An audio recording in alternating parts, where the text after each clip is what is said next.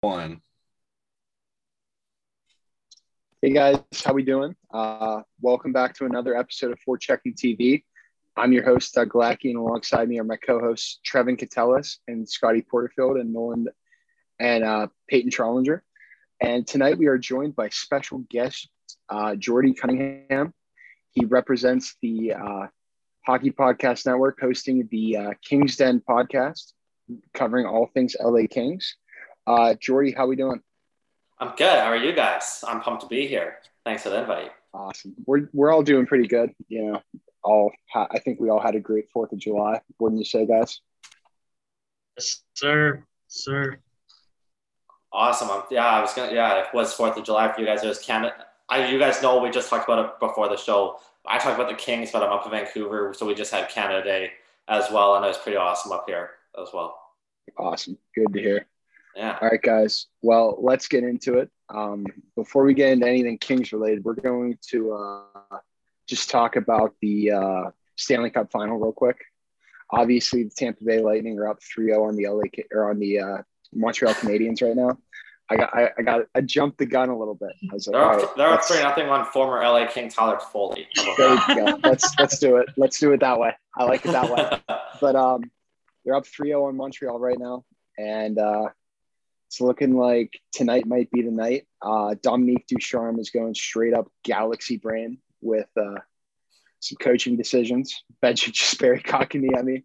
And I had no idea that Alexander Romanov was sitting until tonight whenever I found out that uh, him and Gustafsson are going to be in for, uh, or him and Kulak are going to be in for Gustafsson and Merrill. So that's uh, kind of crazy. Well, before I even talk about the Cup Finals, I, I I would be remiss to not say anything about the Columbus goaltender first. Yes. That tragic incident today. So, like, I I'm gonna mess up saying his name, but that was a tragic incident. So prayers up to everyone in the Columbus organization and his family and everything first. Just wanted to say that first. Uh, yeah, like the Stanley Cup final, it looks like it's over tonight. Like Tampa Bay is just too good. And that that clip of the Tampa Bay mayor was pretty funny yesterday, saying that they should let Montreal win Game Four so Tampa Bay can win it at home. And honestly, I kind of see her point because like Tampa won in the bubble last year in front of no fans. It's been so nice to see uh, to see like the Tampa fans and like in Tampa they didn't care about COVID at all. They they opened everything up right away. So it's nice to see the fans in the building for like the majority of the playoffs, and it would be nice to see them win in front of the hometown crowd on Wednesday. But this thing's over tonight. Like, yeah, Montreal is making the lineup changes tonight and trying everything, but like Tampa Bay is just too good. And I've talked about this for weeks. Like anyone that accuses Tampa Bay of cheating, like you're just wrong because like they they exposed the rules, they found the loophole, and there's nothing you can do about it. There's nothing you can do about that. Yeah, I agree. You know, and I mean, obviously, there have been teams who have won the cup recently who have been over the cap, but not over the cap to Tampa's extent.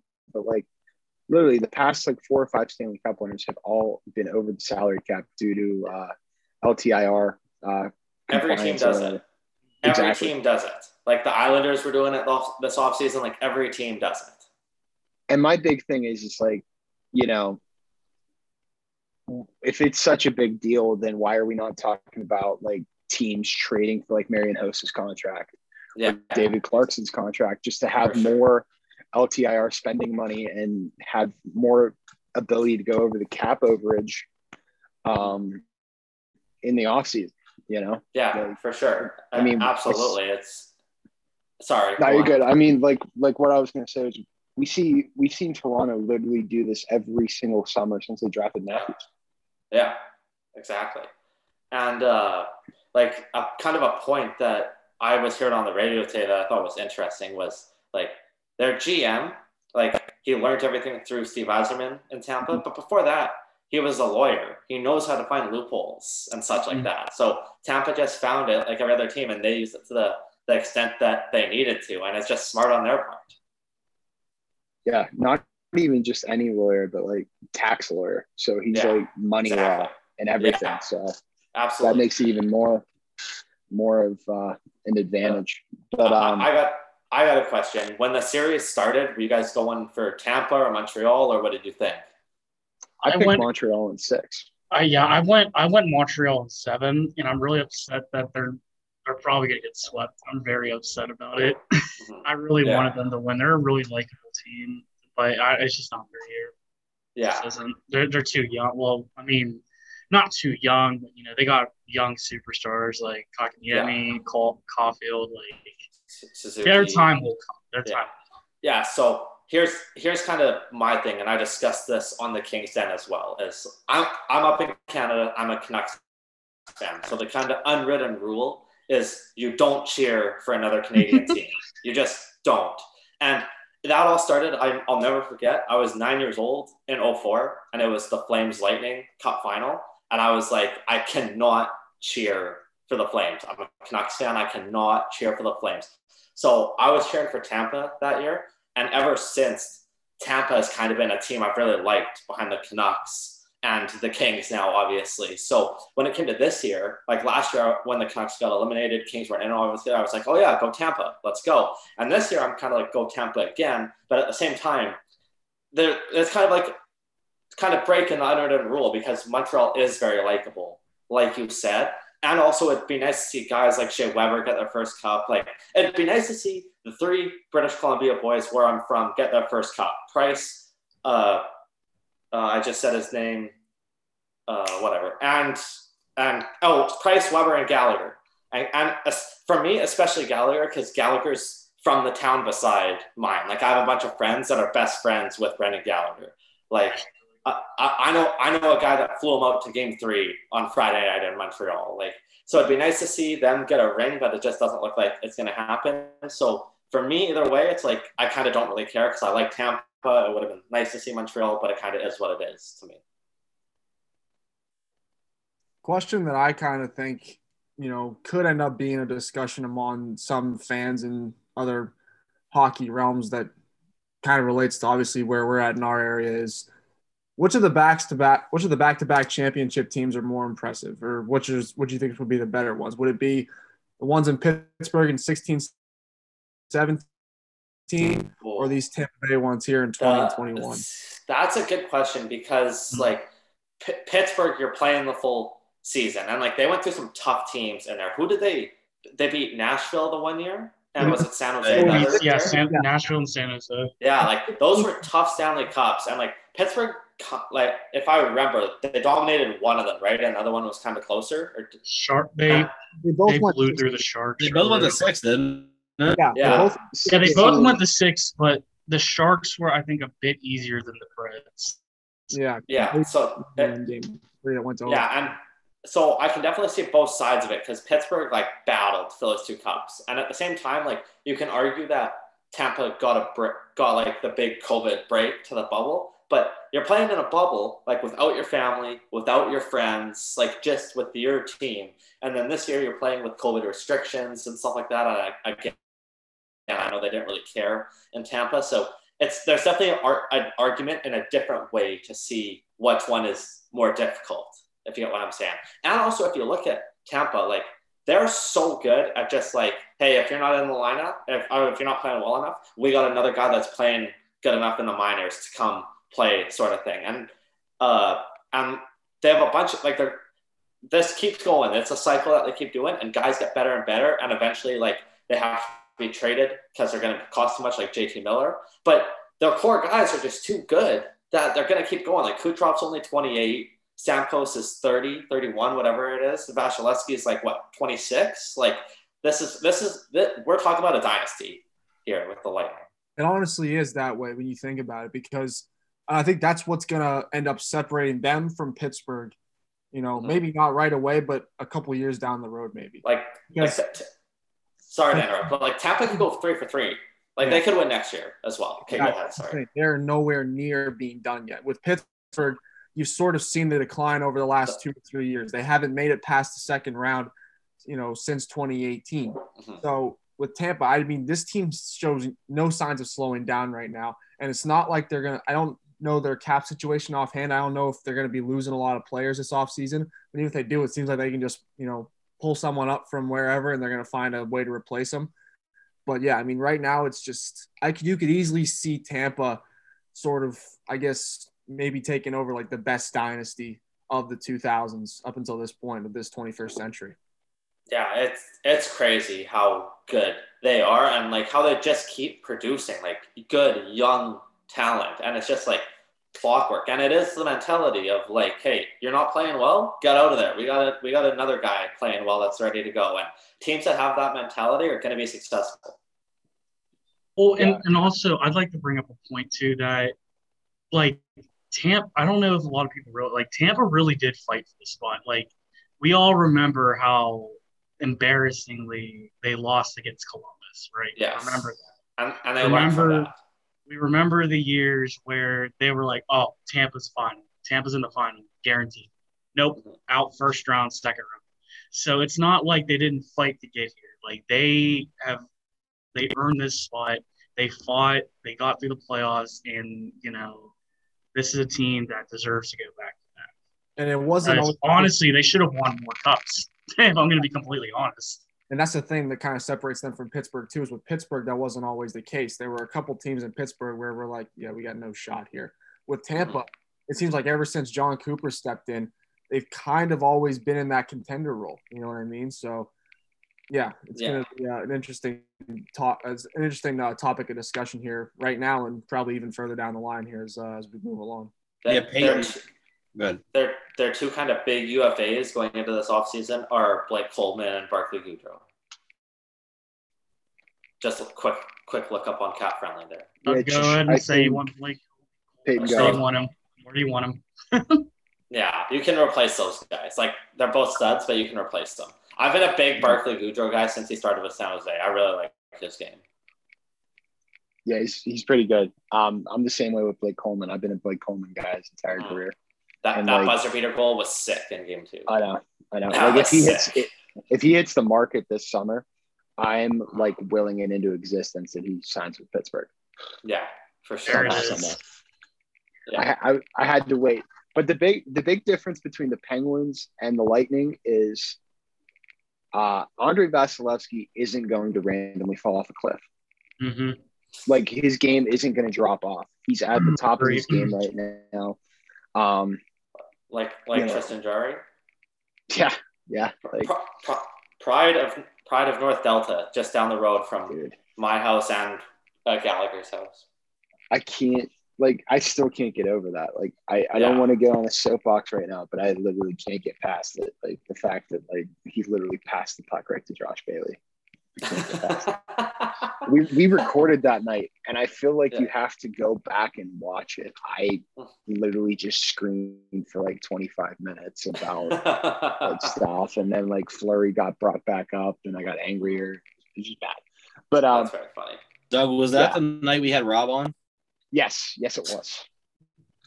But uh with Tampa, they have guys in the wings that can replace uh Coleman and Goodrow if they go. You know, they have I mean, they have basically another triplets line down in Syracuse right now with uh, Katchouk, Alex Barré-Boulet, and Taylor Raddysh. Yeah.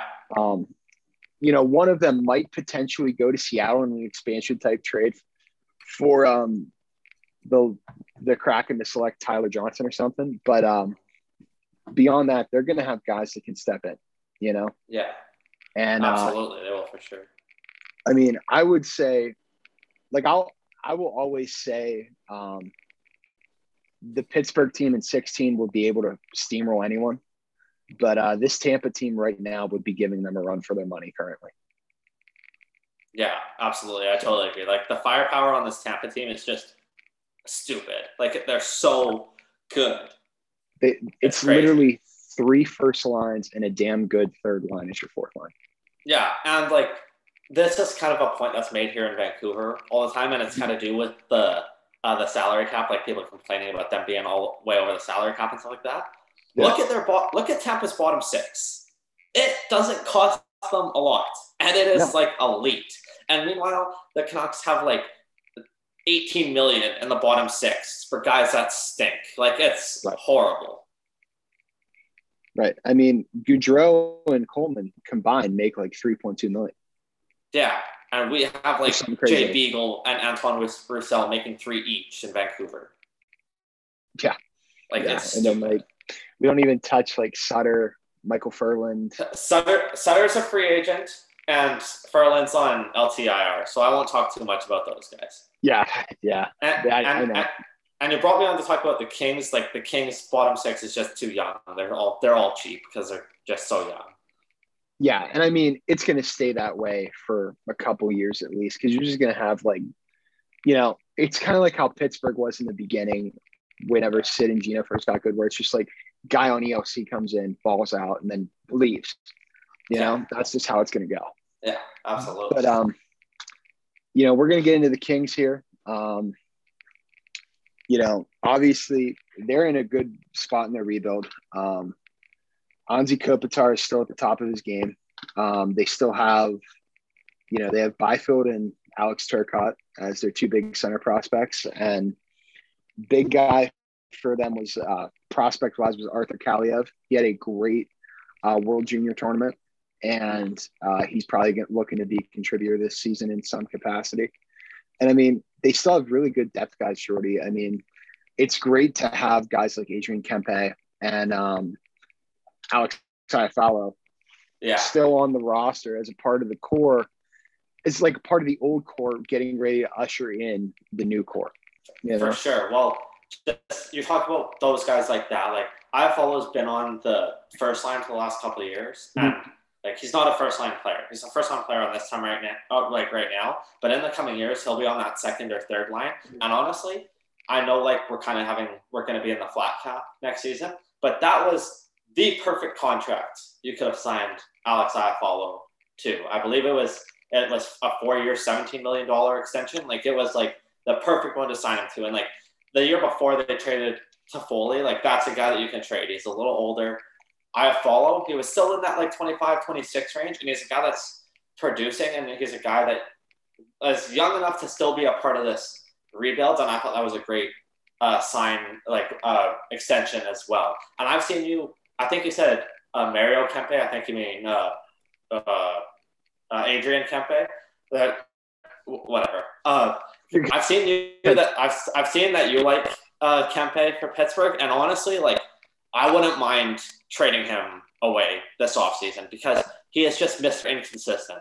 You get a week where he's like, he'll, or he'll have like 10 points in like four games, and then he'll go pointless for like three weeks, and you're like, what the fuck's going on?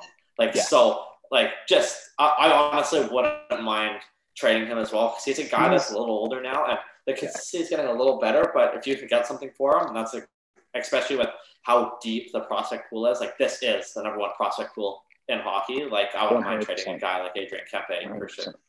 You know, and he's like a guy that I'm looking for because, like you said, inconsistencies. Like I'm always looking for guys that are like Jared McCann. Whenever he was first brought into Pittsburgh, didn't Yeah. know what he was, and then the coaching staff was able to just turn him into a really good power play producer Yeah, and a quality top nine forward. You know, yeah, Yeah. like that's what sure. I'm looking for. You know, yeah. but and when you have when you have a coaching staff that can do that for players, like that is huge. And I'm I'm not going to use a hockey example for this. I'm going to use a pretty recent baseball example actually, because I'm a huge baseball guy. Sorry for the Pirates. First off, okay, uh, like l- last year, last year at the trade deadline in that weird 60 game season, like the J, mm-hmm. I'm a big Blue Jays fan, only Canadian team.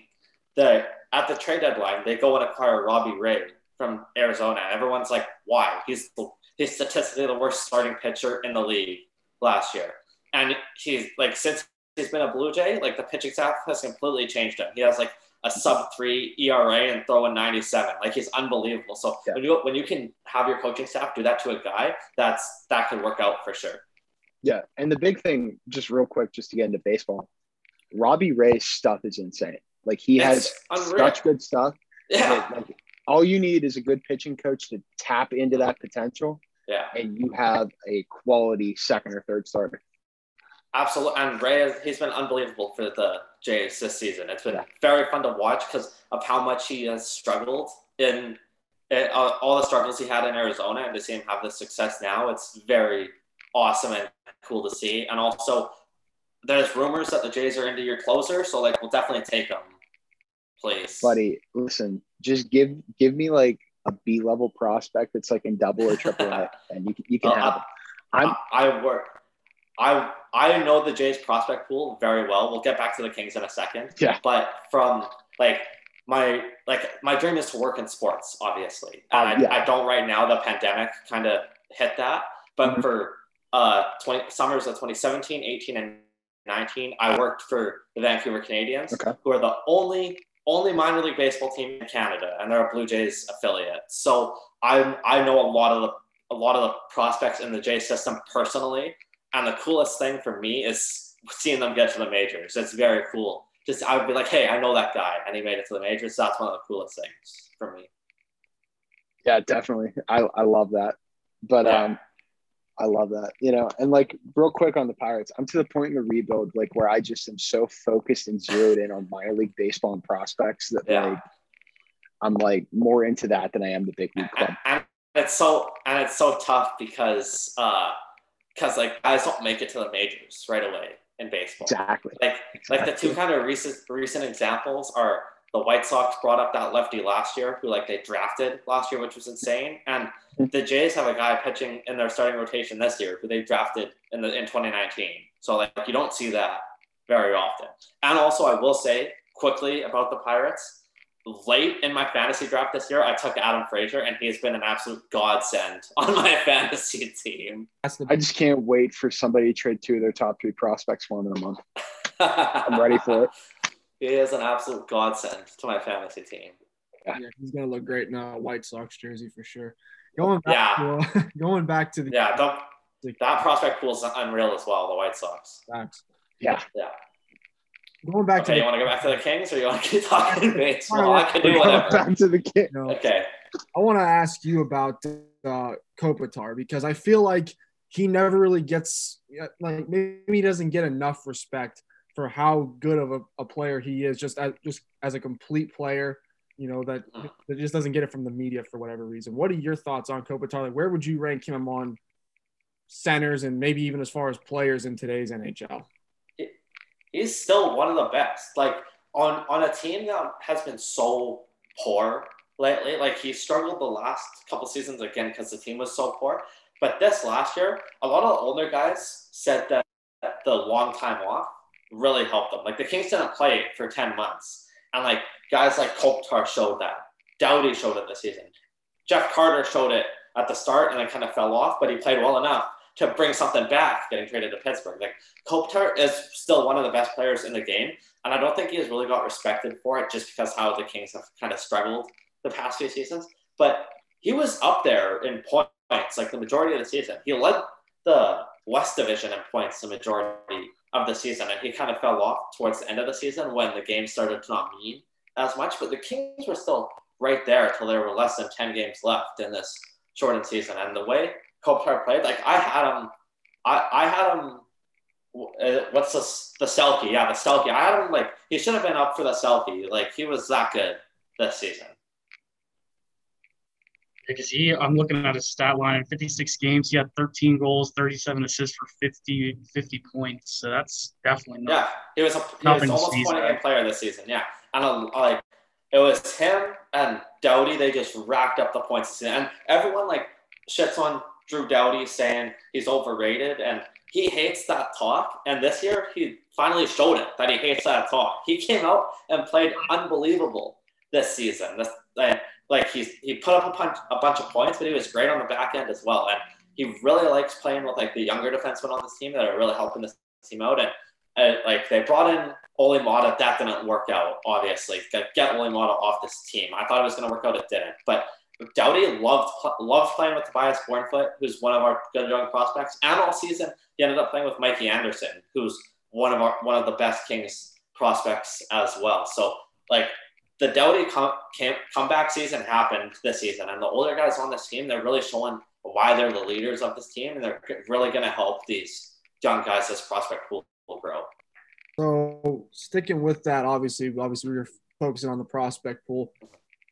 What stage do you think the Kings are at in their rebuild, quote unquote, and how much farther do you think they have to go before they're, let's just say, a playoff contender for now? Well, I, I think you got to go one more year before they're a playoff contender. But at the same time, like with how how weird this year kind of was with playing your own division and such, like the Kings were right there. Like they beat they kind of struggled against the like the A plus teams like the Colorado and Vegas. But out of the eight or nine game series, I think St. Louis only beat them once. Like LA played well this season for the most part, and some games they just got unlucky. Sometimes it was a bad start. Sometimes at the start of the season they were giving up goals in the final minute, like no tomorrow. It sucked, but they are like. It, I think this season really depends on what kind of player Quinton Byfield is in his rookie year. But at the same time, like we know he's going to be a stud. So I think it's still a year away from playoffs. But again, in the NHL, you never know what could happen. Like a few years ago, St. Louis was last in the league halfway through the season, and they won the Stanley Cup. So this prospect pool, like I, people don't realize how quickly the Kings are going to be good. Like this prospect pool is so deep. Like you have Byfield, you have uh, like Doug mentioned, you have Turcotte. You ha- they just signed uh, someone, uh, a player out of the KHL named Vladimir. I'm gonna mess up this name, uh, Chekhov or something like that. Something like that. I'm best Chekhov, something like that. Like this kid's gonna be a stud as well. A bit of an older guy, but the Kings like taking flyers on on Russians that are about 24, 25 from the KHL. But this kid has a lot more upside than they, they took a flyer on one a couple years ago and it didn't work out. But this kid, I think he could really like make an impact. And look at the rest of pool, like Samuel Fagemo, Rasmus Kupari, Akil Thomas. Like the list just goes on at how good this prospect pool is. And like I don't the Kings feel like they're in a mode to strike now. And the thing with the Viktor Arvidsson trade that was so like hopeful as a Kings fan, and I think part of the flat cap helps it is you got Viktor Arvidsson without giving up someone in the prospect pool. You gave up mm-hmm. two draft picks. You didn't give up someone in the prospect pool yet. And if you really want to get ahead of it, I know a lot of Kings fans are, is with that trade, you still have room for Jack Eichel if you would like to. I'm not the biggest fan of that belief, but you have the room for that if you want to still. Because with the Arvidsson trade, you still have, I think it's like 15 or 16 million, million in salary cap space going into next season. God, I couldn't imagine Jack Jack Eichel in Kings jersey ever. well, the, the, that's the, hard to believe. Rumor, the, rumor is that they want two top six forwards and a right shot defenseman. Well, taking a flyer on Viktor Arvidsson, I love because he's a guy that's had success in the league and he's a guy that can be a top six forward. But there was a rumor, I think, a week ago of, of apparently they're interested in Tarasenko. There's been rumors of Eichel. I don't really like the Seth Jones rumors either. I think uh, there's a different way to go about that in the defensive end. But there's so many things the Kings can do, and having a deep prospect pool helps it immensely. And I think there could be some fancy work with Seattle. I think anything could happen. And Rob Blake is turning into a master of a GM. Yeah, somebody that I heard about potentially going as like a top six center option, at least in free agency, for the Kings would be like Zach Hyman. Yeah. What do you think of that? Uh, I wouldn't mind that. I, I really wouldn't mind that. But at the same time, like, look at the the centers on this team. Kopitar, sorry, just uh, Iafallo can play center, and you have mm-hmm. Vilardi, uh, Byfield, and the all. I would say that they're probably going to re-sign Andreas Athanasiou. Like, yeah, you could use a better center in there. So Eichel or Hyman could fit that for sure. Hyman would be a little cheaper, obviously. So that would be be a good option. And again, this is a year where, let's be honest, free agency sucks this year. So, and of course, and of course, like a couple are off the board with Nugent Hopkins and Simmons last week. So Hyman could definitely be an option, but I think the Kings are really looking at all options and could make a trade as well. And I kind of played devil's advocate or asshole on an episode a couple weeks ago and said like I don't think it's happened over 10 plus years, but like the Kings could be real assholes if they wanted to in the RFA market with their cap space. That would be that would be something interesting. Um, that would be wild. You know, and you, we were talking about right shot defenseman. Um, who's somebody that you would target other than Seth Jones? Uh, that I do have. I have to look into it, and I don't have like the list in front of me of free agents. So that's something I have to look into more off the top of my head. But honestly, with the defense, like the Kings have said, they're interested in a right shot defensemen. But honestly, like I don't mind the defense. Like Doughty, Maatta, uh, Maatta isn't the best, but you only have one more year of him. I could live with one more year of him. Matt Roy really emerged this year. He doesn't put up the points, but he's so sound in the back end. And he played great for Team USA at the World Juniors. Like, he's a lot of fun. Sean Walker is a lot of fun. He just finished his second year, and he was kind of had up and downs, a bit of a sophomore slump. But I think it was 25 points he had in his rookie year, or 30 points. Like, he's a guy that can put up points. Mikey Anderson had a great rookie year. Tobias Björnfot is just going to keep growing. Kurtis MacDermid, I fire him like he's horrible. I want to get rid of him. But honestly, I kind of want to want to see where this defense goes for one more year first before kind of going into a big game on the back end. Yeah, and the big thing with uh, Maatta is you basically just have to ride him for like a half of the year because I'd imagine Kale Clague is going to make the jump at some point and he could easily phase Maatta out. So I really like Kale Clague, and I wanted him to play more last year, mm-hmm. and for some yeah. reason had uh, for some reason Todd McLellan just wouldn't do it. Like, yeah. and there, there was a stretch where they called him up and they just didn't play him. It's like send him to Ontario so he can play. And a lot exactly. of people are worried that he's going to be exposed, and that's the guy Seattle takes from us. And I really don't want that. But at the same time, a lot of people think that he's going to be exposed. One thing I do. That's want- interesting. Keep going, yeah, I really don't like that. One thing I do want to ask about, obviously, because since we're talking about all the areas of the team, what's the goaltending situation? How does the goaltending situation going to play out? Because obviously, Jonathan Quick is, uh, you know, falling on hard times as of late. Didn't really play all that well this year, and uh, Petersen was a little bit better, but not necessarily, but not, you know, it wasn't leaps and bounds. I'd say. What do you think the game plan is for them? Do they think is Petersen going to be the go-to guy from now on? And how are you going to have a $5.8 million backup on the bench for most of the year? What do you think is going to happen there? Well, one, yes, Cal Petersen is the goaltender of the future for the LA Kings. I'm kind of convinced on that. At the same time, I've seen people make points like he's going to be 27 next year. And he, he's like kind of up and down. But like you saw, like he had flashes this season of brilliance. And I don't know if you guys paid attention to the World Championships, but he was an absolute stud at the World Championships when the playoffs started. Like for Team USA, he was unbelievable. Uh, on the Jonathan Quick front, like as tough as it's as much as it's going to break Kings fans' hearts, I've been saying this like pretty much since I started the podcast. I think I think Jonathan Quick's Seattle bound. I really do. I've I've thought that for a long time, and at the same time, people question go to question then like what does the goaltending look like for the Kings if you just have Petersen and your backups aren't really like that great, sort of thing. I think you can go sign a backup for a year. And a lot of people really think that the Kings are going to take that goaltender in the uh, at eighth overall. I think that's what they're eighth overall. And there's a goal. His name fucking escapes me right now. But there's a uh, Wallstedt or something like that. Yeah, yeah I think it's just for Wallstedt, right? Yeah, a lot of people think if they fall to if he falls to LA, they're going to take him and try to have him with Cal Petersen. Oh, that would be nice to see. Mm-hmm. I'd yeah, really so enjoy I, that. I, there's so many different things that the Kings can do, and that's a good question on the goaltending. But and the goaltending is kind of a question now, but I really think Jonathan Quick could end up in Seattle. He's really dead. now, yeah. who are you? Uh, I'd imagine that has to be something that you throw a sweetener at Seattle for who would your sweetener be, or what would your sweetener be? Uh, yeah, throw throw a sweetener in, or take some salary or something like that to get that done. But I like a sweetener in that deal. Like it'd probably be a lower level prospect. Like I guess you could throw a guy like like Aidan Dudas or maybe even Akil Thomas. You could maybe throw in that to get that done. Maybe. That's a lot. Oh, yeah, yeah, no, Kale Clague, you don't want to give up. But yeah, I'd say one of those guys. Like I, I'd say if anyone with higher than that, you maybe try to just say, hey, we want to eat salary or something like that.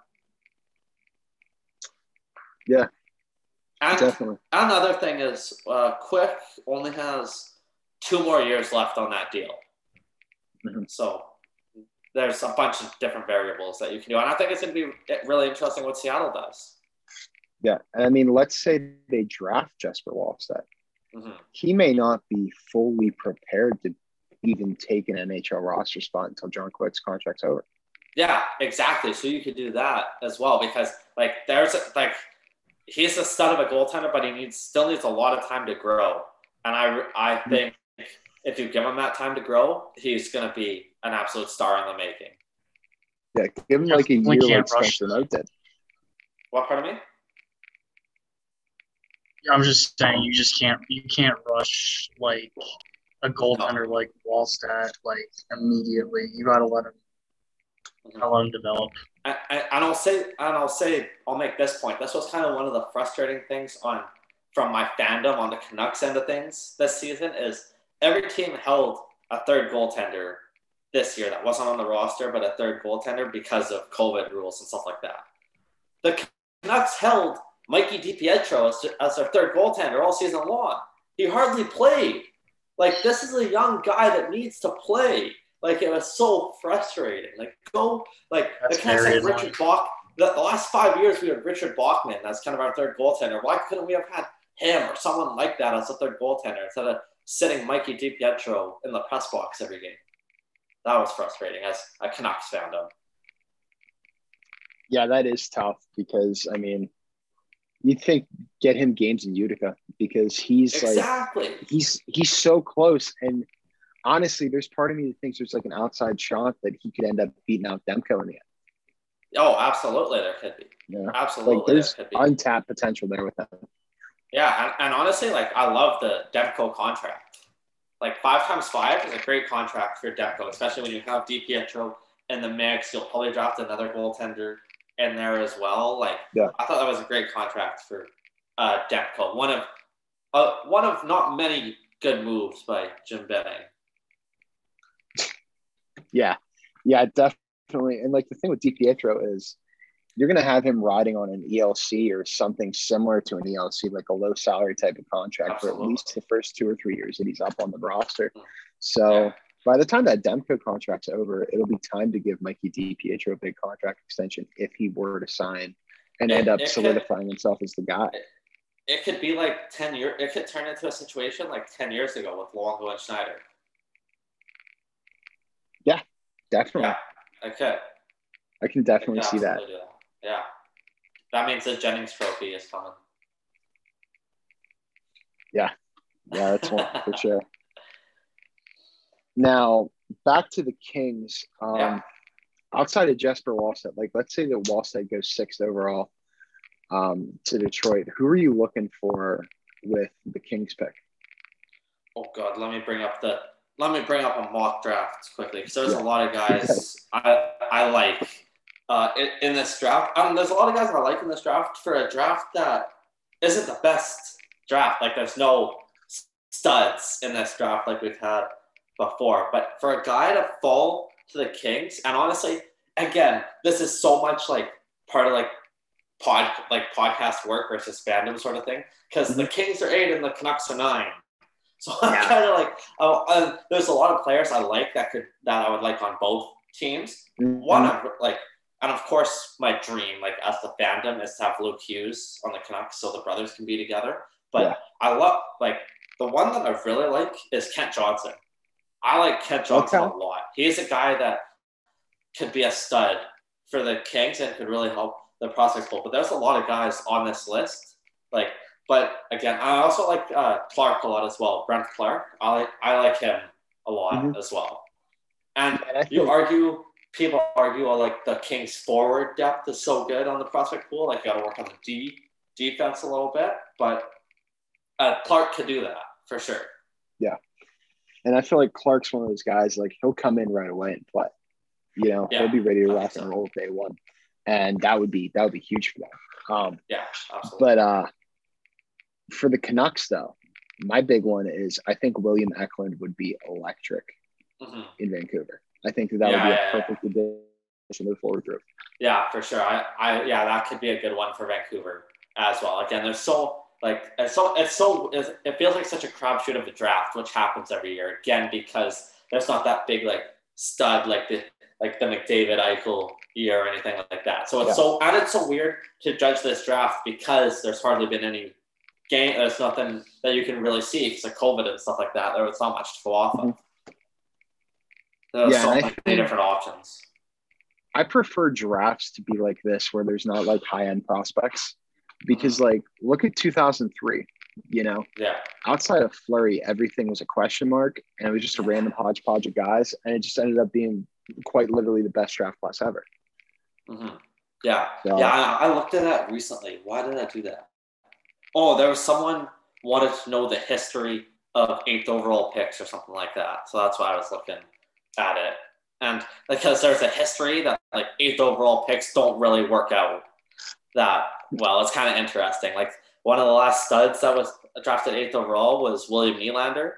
And other, but other than that, eighth overall like is, is kind of cursed to a sense. that's It's kind of interesting. Yeah, I'm. Pr- I think Penguins fans can attest to that because I'm pretty sure that's where Derrick Pouliot was drafted. Yes, it. Shout out Derrick Pouliot. Shout out Derek Coolio. That's a good pull right there. Bucks connection right there too. Um, Yes, absolutely. That gives me like I think the, Anxiety. who did have think Yeah, the Canadiens just scored. Who did they thought, did just score. Who'd have thought in that deal Wow. Brian Dumoulin would have been the prize? How crazy is that? to? But the main prize of that entire trade was the people that we traded Brandon Sutter and all the other people for. Facts. Oh, the Brandon Sutter trade. Yeah. Yeah. Like You know, quite literally, the entire HBK line came from G- the James Neal and Jordan Staal trades. Mhm. Yeah.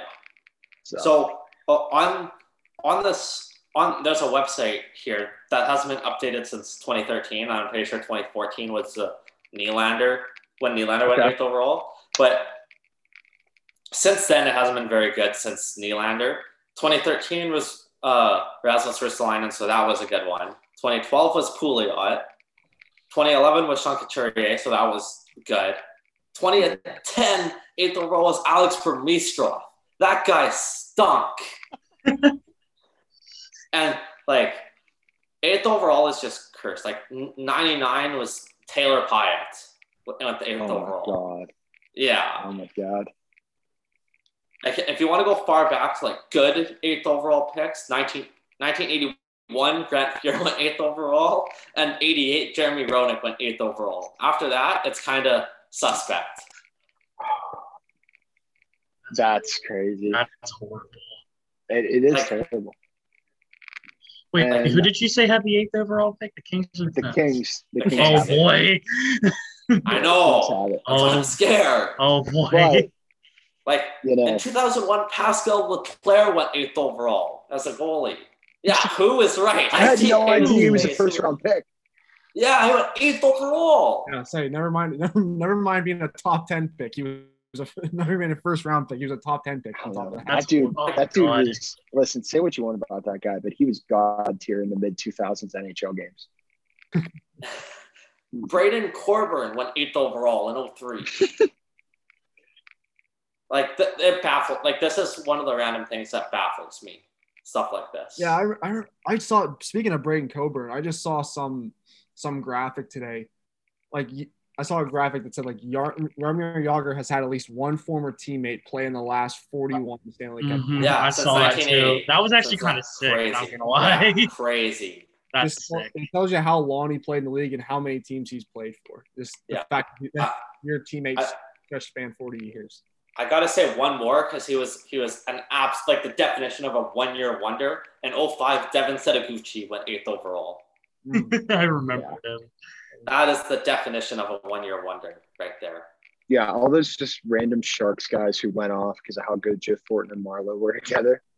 Yeah, I think Like- I, I I did the research and tweeted it out the last uh, like the last few years on the website. Well, that's not updated. I'll see if I can find it quickly. But it's like it's not good. It's not good at all. That's history of eighth overall. You can ask another question while I try to look for it. All right, so going into the Canucks, Yes. as a fan, what are you looking to see in this offseason?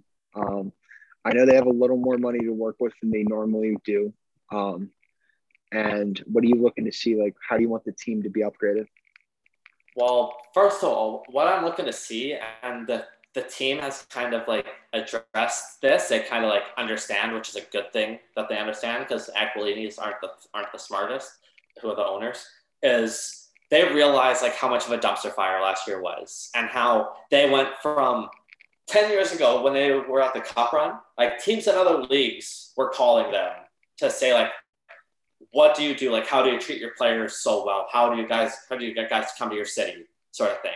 And this mm-hmm. year was the exact opposite. And you can kind of see that like the rumors that nate schmidt wants out after one year. Like apparently guys weren't treated very well. And there are like a few rumors that you hear in town that like towards the end of their tenure, the Sedins weren't very happy, but they would never ever show that to the classiest guys ever. But apparently, they weren't very happy playing with guys like Jason fucking Megna and Derrick Pouliot and stuff like that. But the, so it's awesome that, that they've realized that like where they are as like they realize that they're not like the kind of bottom in like how well run organizations are, and they realize that they need to fix that. So they're doing that. The other thing I'd like to see from the Canucks is change us in the bottom six. Like they have way too much money in the bottom six. It's somewhere 15, 18 million, something like that. That's too much for the bottom six. One thing I will say is a report that was out today is apparently Jay Beagle's doing healthy, is, is healthy, which is good. He got hurt at the end of the year and they never said what it was. And there was some rumors that like, oh, his career could be over from the injury, and stuff like that. But apparently he's doing healthy. Again, three million for him is a little too much. But at the same time, it's like he's a player I don't mind. Anton Roussel is who I can't stand. Three million dollars for him is just not worth it at all. And it's tough to see Brandon like Brandon Sutter is a free agent. You're not gonna re-sign him for what he was making. But to have him back as a third line would be nice. But also with Colson coming in, there's talk of do you break the Lotto lineup and have JT Miller as your third line center? because that way your center depth is Pettersson, Horvat, Miller, sort of thing. So that's there's there's all these all this talk about that stuff here in Vancouver. One thing I want to ask you about Jordy, you know, obviously the team kind of you saw how they did last year in the bubble, then how mm-hmm. this year kind of just you know didn't get hand, of course, yeah. yeah, basically. How much of that do you attribute to like the COVID situation that happened early on in the season, or do you think this team was just not set up to have any success? Uh, I will argue that it happened before the COVID season, and it was kind of weird having like the like how they just weren't good this year. Because like after what happened, you expected them to, to be good, and yes, they exceeded expectations a little bit in the bubble, partly because of Demko stood on his head. Also, at the same time, it was so tough to lose so many guys. Like Markstrom, I didn't really care about losing because we had Demko. And honestly, like I don't like the contract he signed for, but I would have liked Chris Tanev back for like a two-year deal instead of a four-year deal, especially because him and like Hughes loved playing with him. And the one that kills me, not just because he's good, but because he's, uh, but a little bit because he's also a BC boy, is I love Troy Stecher. And you can like you don't re-sign him, and he signs for 1.7. What are we doing here? Re-sign him, man. Like that one was frustrating on the D on the defensive end. The COVID break, I don't really blame that because that was later in the season. That was like in the second half of the season when it happened, and people blame Gaudette for it. I didn't like that they traded Gaudette away, but and I, what I wasn't to do with the COVID, they just there was that rumor going for a long time that they were going to trade Adam Gaudette, and I I did I'm still not a fan of that trade. But again, I think it was just it's just one of those off like bad years, and next year they'll come back. They'll come back back stronger because you got to think Pettersson got hurt as well. And here's the other thing about that is Pettersson, like when you have these young studs, sometimes they have to learn to grow up, for lack of a better term, a little. And this year, when Pettersson struggled, he showed it. And you don't like you. You're not gonna you you. If you want to be successful, you can't show when you're struggling, sort of thing. JT Miller did it as well, and he, he was to a worse worse extent. Like it was so frustrating to watch him play when he was having bad games. But Pettersson, when you saw he was frustrated, it was it kind of brought the team down as well. But again, I think having the Sedins in the front office is, is really going to help that as well because the Sedins were kind of like that to an extent as well growing up. So I think they can really help Pettersson get over that. Like, hey, you can't show that you're frustrated. If you're frustrated, just kind of work harder, sort of thing. He might be trying to figure out whether he wants to be a forward or goalie still. So maybe that's what he got going on at the top. uh, uh, also quickly, uh, the recent history of eighth overall picks. 2014 was Nylander, like I said. 2015 was Zach Werenski, so that was a good one. 2016 was Alex Nylander, not great. 2017 was Casey Mittelstadt, supposed to be a stud, hasn't been. 2018 was Adam Boqvist, so that one's worked out. 2019 was Philip Broberg. I I don't think he's played in the NHL yet. I'm not even going to Um, say that he's he's not going to work out. Yeah, and, and last year was Jack Quinn at eighth overall. So there's just your history of eighth overall. And Jack Quinn was a controversial pick. I mean, they had Rossi right in front of their face, and they they whipped him. Yeah. So, okay, So- now you go back to the Canucks, but I just wanted to get back to that point. Yeah, I back to the Gaudette thing. It sucks that they traded him simply because he was like one of the few cost-effective bottom sixers that was actually good. Yeah. You know, like was. that's that's the big thing is like, and I mean, I can we can attest to this from being Pittsburgh fans.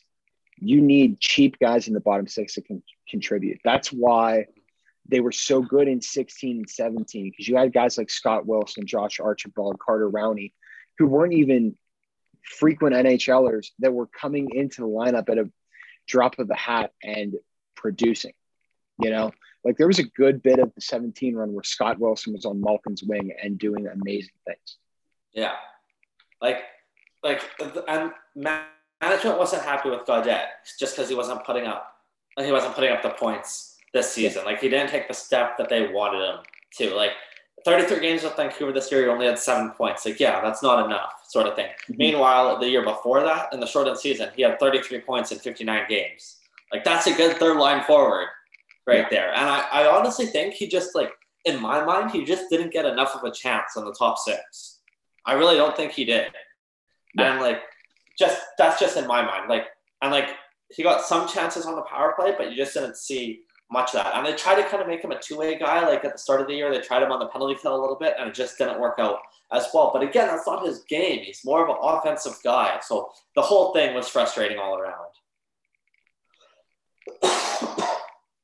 Yeah, and the thing that's difficult is like, especially like with him consistently playing in the bottom six, like how do you expect him to take a step forward and produce when he's playing with some of the people he's playing?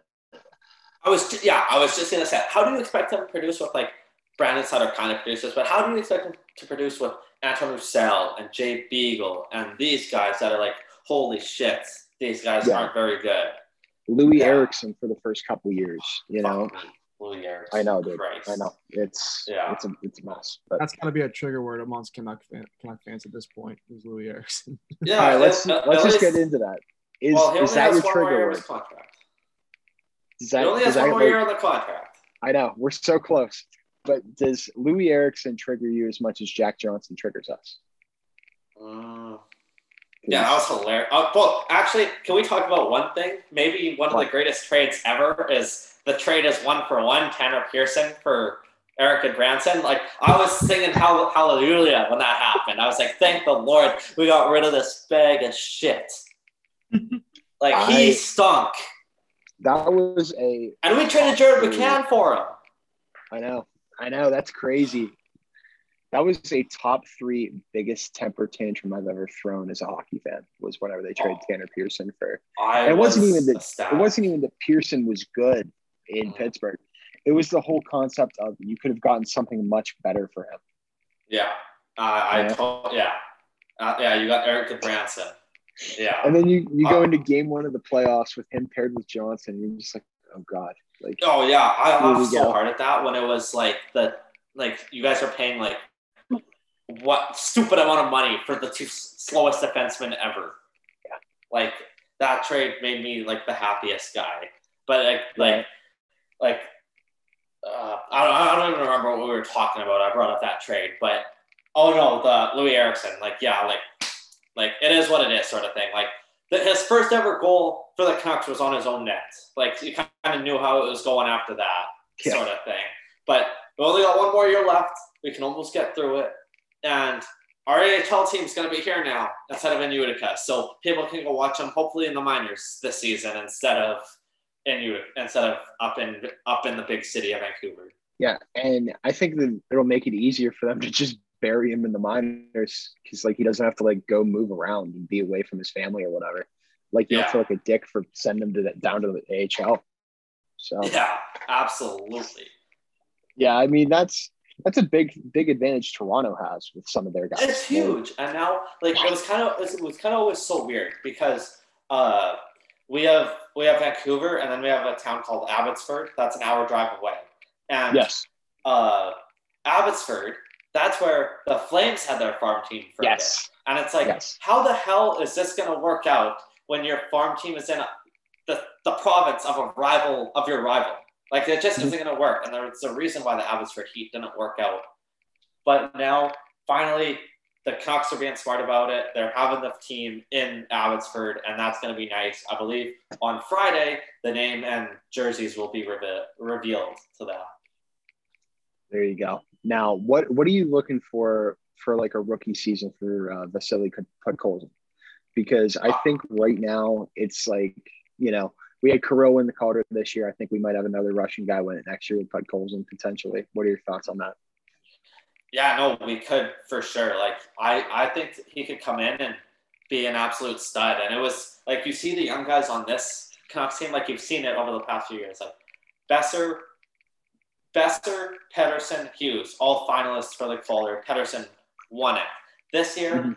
uh, this year Hoglander was right there as well. Like he had a, he came uh, not out of nowhere, but his progression was a lot quicker than people Yes. expected for the Canucks. He was awesome. I think he was fifth in Calder voting, something like that, fifth or 8th or Mhm. something like that. Like he was good. He was like half a point a game or something like that. And now to see Colson come in as well, he's a guy like he could make it four Calder nomine- nominees in five years for the Canucks, and that's what you have to do to have a team grow and get better. You got to grow with the young guys, and I think Colson could come in and be an absolute stud for this team. Yeah, I, I agree. You know, and I, I like the idea of Podkolzin forcing JT Miller into a third line center role because Yeah, I mean, just and I heard somebody say this. It's so much easier to get average wingers to play with a great center than it is to get uh, great wingers to play with an average center. You know, so if JT can go down there and be a really good third line center, maybe you will get some depth scoring going with some guys that you weren't expecting to contribute. Absolutely. Like that was part of the of the whole success of the bubble year. Like people don't realize this, but there was a stretch in the middle of the season where Tanner Pearson was a point a game player. Yeah. With with Will Horvat. Like it was crazy. Pearson was on a stupid run, and it kind of like it, it took a step back this year.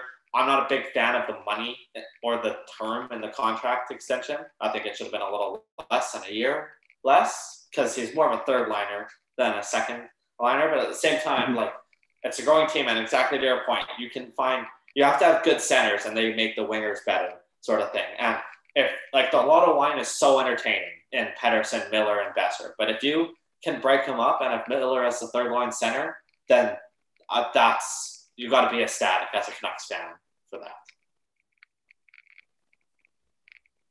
Do you guys know why it's called the Lotto line? By the way, uh, do you, were all are you confused picks? when I say that or no? They were all lottery picks, right? No, no. Up here, up here in BC, one of our Okay. lotteries is called uh, Lotto Six Forty Nine. So Boeser wears six, Pettersson wears forty, and Miller wears nine. So that's why there's a Lotto line. Yeah, That is that is there's wild. a, there's a random fact for you That's Like, kind of we, yeah, we have two like lotteries that you go like buy tickets from the store for, Lotto Max and Lotto 649, and so that's where the Lotto line came from, because 649, Boeser, Pettersson, Miller. That's There's your fact of the day. That's that's awesome. All right, guys. Do we have anything else you're thinking for Jordy?